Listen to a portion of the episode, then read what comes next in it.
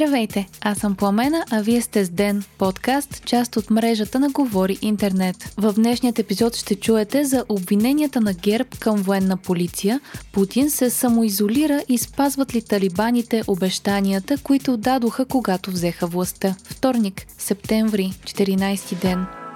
На извънреден брифинг днес ГЕРБ отправиха обвинения към военна полиция за прикриване на убийство. От партията поискаха оставките на служебния военен министр и на директора на военна полиция. Става въпрос за случай от това лято, когато старши лейтенант бе открит мъртъв. Основната версия, по която разследващите са работили до сега, е била за убийство. Причината за извънредният брифинг са данни от нова експертиза, съобщени днес от БНТ. Според източници на посвета и у нас в началото на този месец е извършена ексхумация, при която е открит куршумът. Новата експертиза показва, че фаталният изстрел е произведен отгоре надолу. Именно това е причината разследващите да тръгнат в друга посока и да се смята, че старши лейтенант Тодор Манчев е станал жертва на умишлено убийство, което е било прикрито като самоубийство.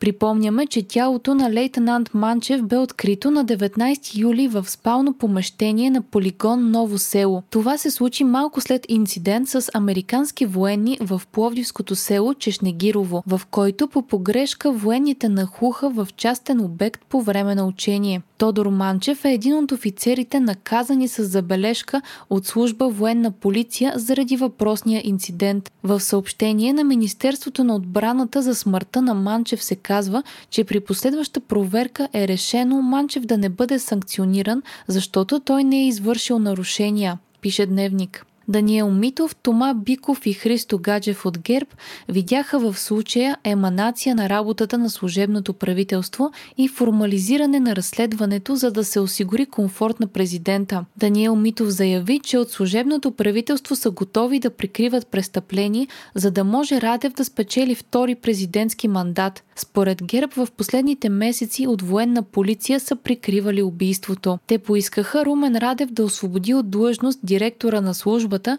а министърът на отбраната да подаде оставка. Заместник министърът на отбраната Пламен Йорданов коментира, че от първия ден разследването се води от военната прокуратура, а военна полиция няма отношение към случая, за да не бъде той замърсен.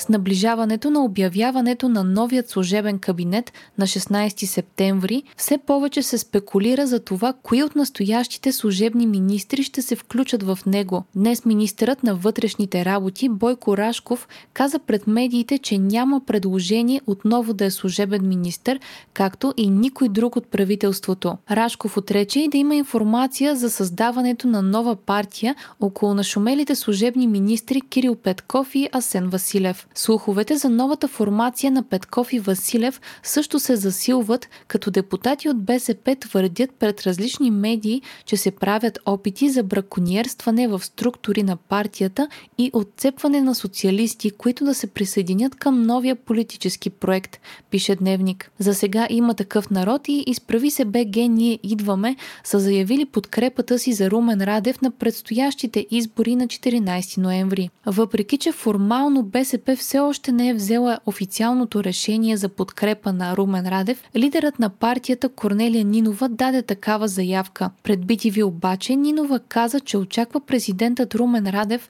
да каже дали подкрепя евентуалната партия на служебните министри и заяви, че партия не се прави на гърба на други. Радев пък се опита да избегне отговорът на този въпрос, като каза, че подкрепят ценности, а не партии и ще продължава да подкрепят ценностите на българските социалисти свобода, солидарност и справедливост.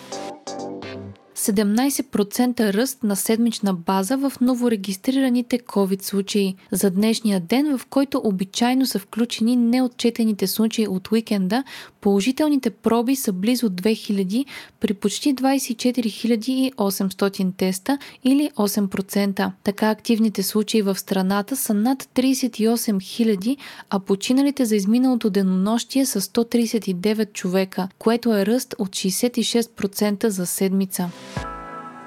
Инфекциозната болница, в чието COVID отделение е начало доктор Атанас Мангаров, опроверга твърденията, които направи пред BTV той. През уикенда по телевизията бе излъчена дискусия с участието на небезизвестния доктор Мангаров, в която той заяви, че в COVID-отделението на болницата има настанен един вакциниран пациент и че е имало починали вакцинирани пациенти. Днес обаче директорът на болницата, професор Татяна Червенякова, обяви отново пред BTV, че от началото на вакцинацията в болницата няма пациенти, които да са били вакцинирани и да са починали, както и че в момента единственият настанен вакциниран човек е придружител на свой близък, а не е пациент на болницата.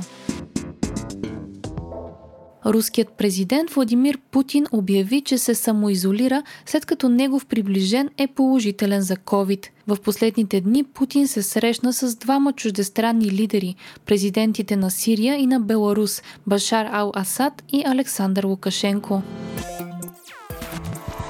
още от деня. Въпреки увещанията на талибаните, че новото им правителство в Афганистан ще е различно от предишното и няма да управлява с насилие, а жените ще имат права, все по-малко вероятно изглежда това. За над 20 убити цивилни в Панджурската долина в Афганистан съобщава BBC. Британската телевизия уверява, че има доказателства за убийствата, както и свидетелски показания. Що се отнася до правата на жените, има множество сведения, че е казано на жените да си останат под домовете и на работа ходят само тези, които са заети в ключови сектори. Образованието в училищата и университетите продължава, но мъжете и жените често са разделени от завеси, разполовяващи класните стаи. Според източници на западни медии, извън големите градове, командири на талибаните не разрешават на момичетата да посещават училище след като влязат в пубертета. По улиците на Кабул графитите, рекламите и изображенията с жени са задраскани или покрити,